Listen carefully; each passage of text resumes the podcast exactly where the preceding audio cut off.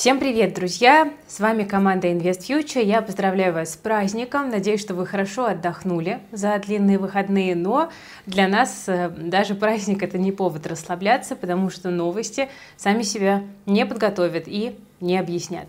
Ставьте лайк, если вам нравится наша работа даже по выходным. Ну и поехали, давайте погружаться.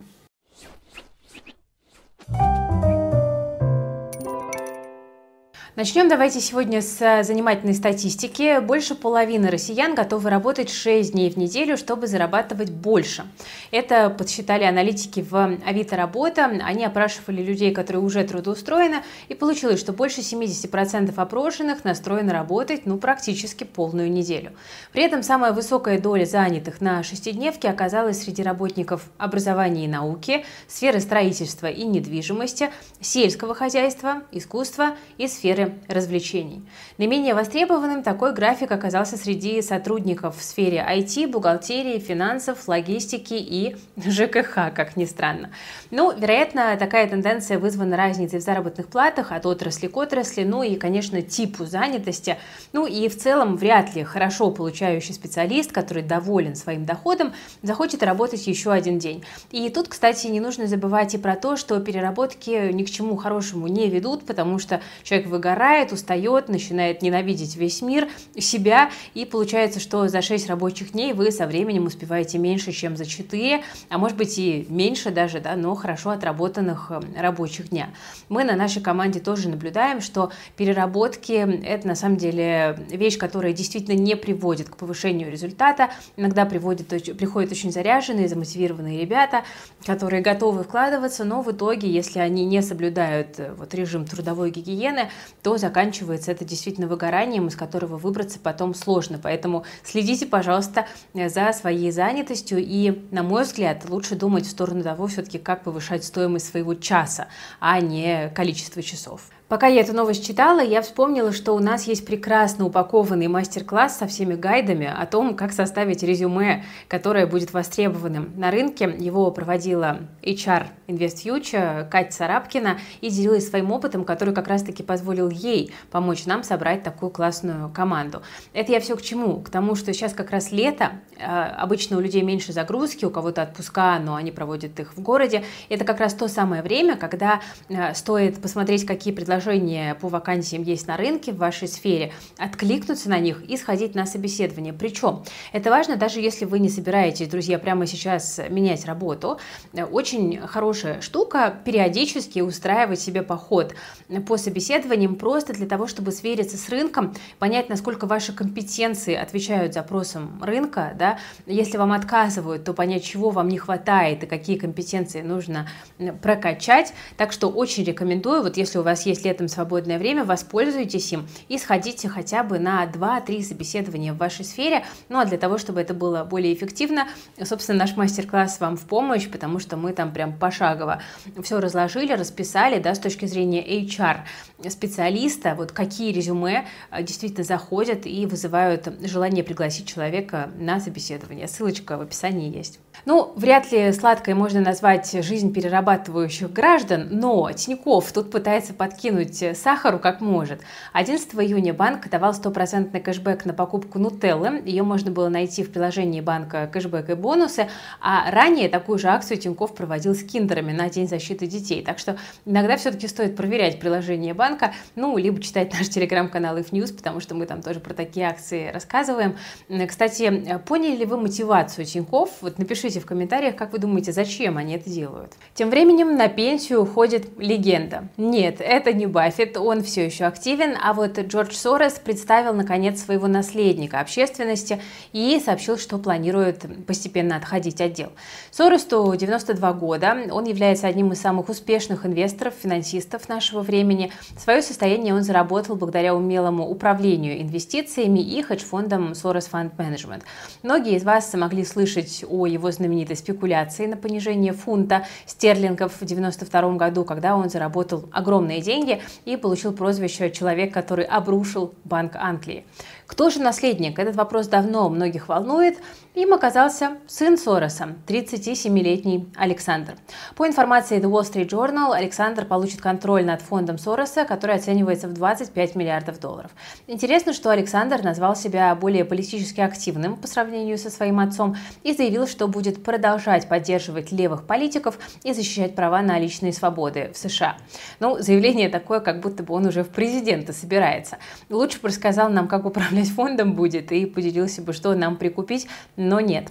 Ну и, конечно же, журналисты сразу начали копать под новоиспеченного управляющего и политика. И, например, американский ультраправый ресурс Брейдбард отмечает, что Александр Сорос имеет связи с организациями, которые поддерживают легализацию проституции и помогают нелегальным иммигрантам избежать депортации. Ну, в общем, э, личность как минимум яркая и интересная, так что будем наблюдать. Еще любопытное о богатых и успешных. По информации Bloomberg, Джефф Безос на днях купил одну акцию Amazon. Ну, вы спросите, Кира, что интересного в этой новости? Но он сделал это впервые с 2002 года. Сделка состоялась 25 мая, и миллиардер приобрел акцию по цене там, 114,8 долларов. Сейчас бумага уже на 8% подорожала, поэтому важно следить. Вдруг Джефф э, зафиксирует прибыль и заберет почти 10 долларов кэшем.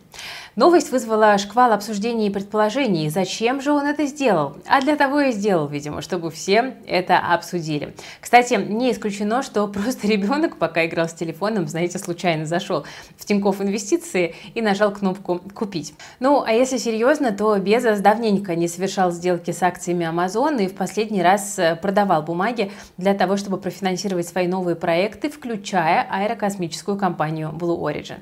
Если есть версии, зачем Безос сейчас сделку совершил, тоже пишите в комментариях, интересно.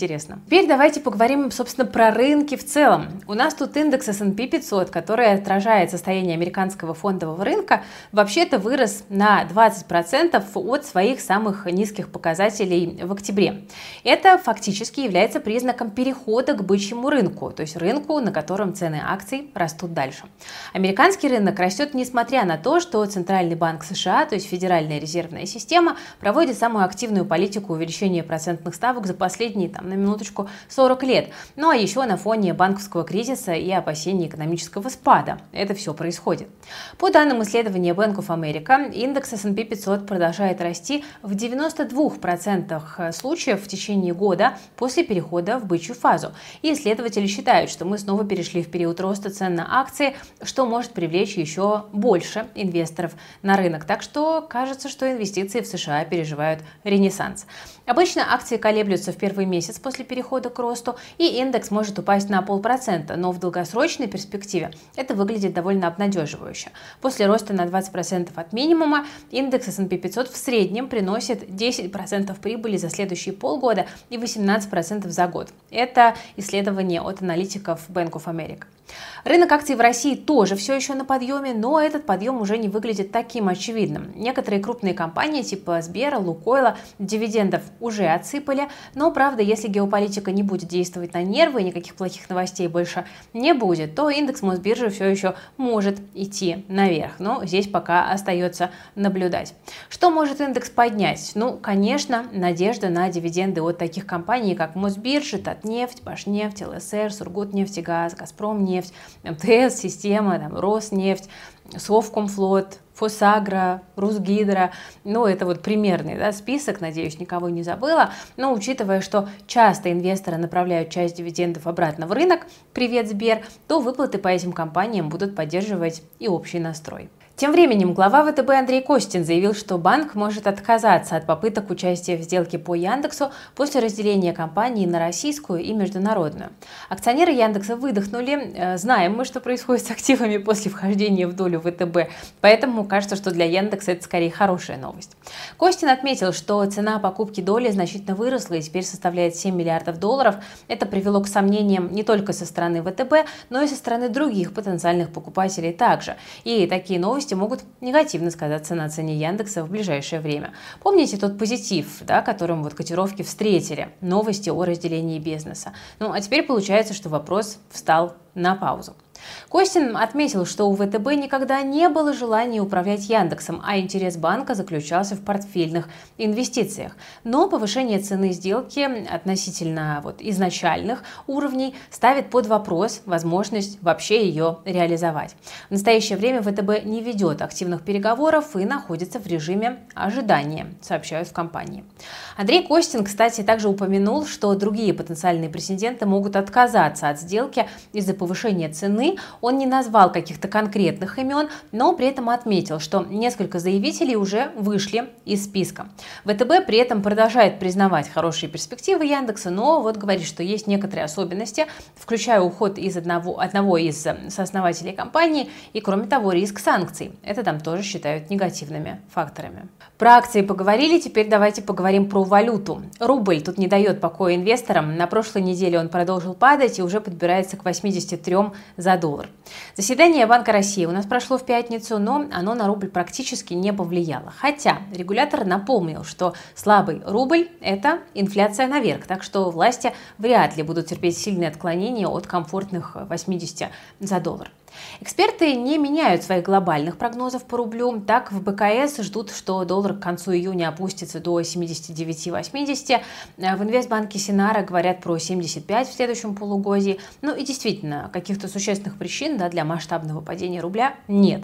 Об этом говорят сегодня многие аналитики. Но на этой неделе как раз произойдут важные события, которые помогут понять, что с рублем дальше будет.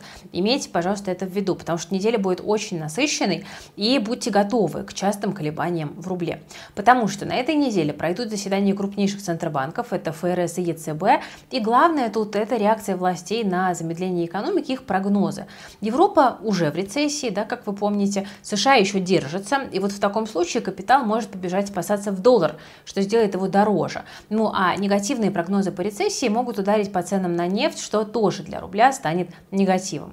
Но при этом внутри рубля, э, внутри России, простите, да, рубль наоборот наоборот, может получить поддержку, потому что на носу Питерский экономический форум, ПМФ, там, как вы помните, часто звучат громкие позитивные заявления и какие-то планы по российской экономике. И рубль может краткосрочно довольно резко укрепляться. Так что э, держим руку на пульсе. Кстати, в пятницу Центробанк много говорил о том, что инфляция растет и будет расти, ну, а значит, не стоит никому расслабляться.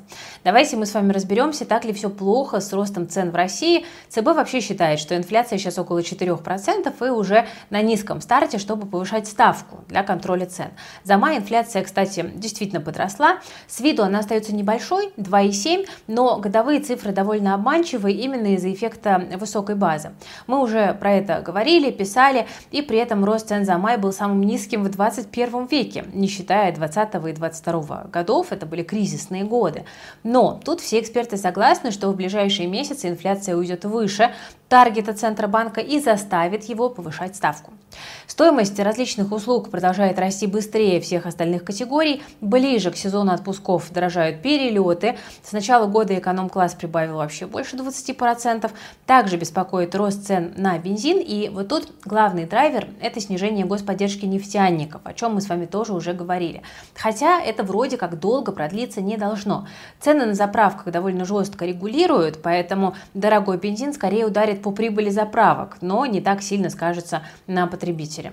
А вот цены на еду вообще снижаются, по крайней мере, по данным Росстата. В мае подешевели на 0,3, по крайней мере, это общая картина. В деталях же продукты безумно скачут, особенно фрукты и овощи, так что не удивляйтесь, если в вашей корзине в пятерочке все как-то немножечко иначе. Круче всех показала себя капуста, плюс 140% с начала года. Морковка больше 60% за это время прибавила. А вот огурцы после безумного роста все-таки снижаются. С января уже на 30% подешевели. Но опять же, к сезону урожая цены должны нормализоваться. Теперь давайте поговорим немножко про недвижимость. На этот раз коснемся Турции, потому что сейчас это снова быстро растущий рынок, как ни странно. Несмотря на то, что в последние месяцы все говорили, что рост закончился. Почему рынок растет? Тут есть несколько причин. Первое, конечно, это слабая лира. Курс доллара растет, к лире. И вот сегодня снова достиг максимальных значений. Это влияет на сектор недвижимости в Турции. Об этом говорят многие эксперты и прогнозируют повышение цен еще на 20%. Тут дело в том, что люди покупают э, площади, чтобы спастись от высокой инфляции. Вся турецкая недвижимость зафиксирована в долларах и евро, если вы вдруг не знали. Поэтому чем выше инфляция, тем быстрее да, лира падает по отношению к этим валютам, тем, соответственно, больше рост недвижимости. И покупать недвижимость здесь – это фактически для турков банков единственная стратегия, э, если люди пытаются свои сбережения от инфляции защитить.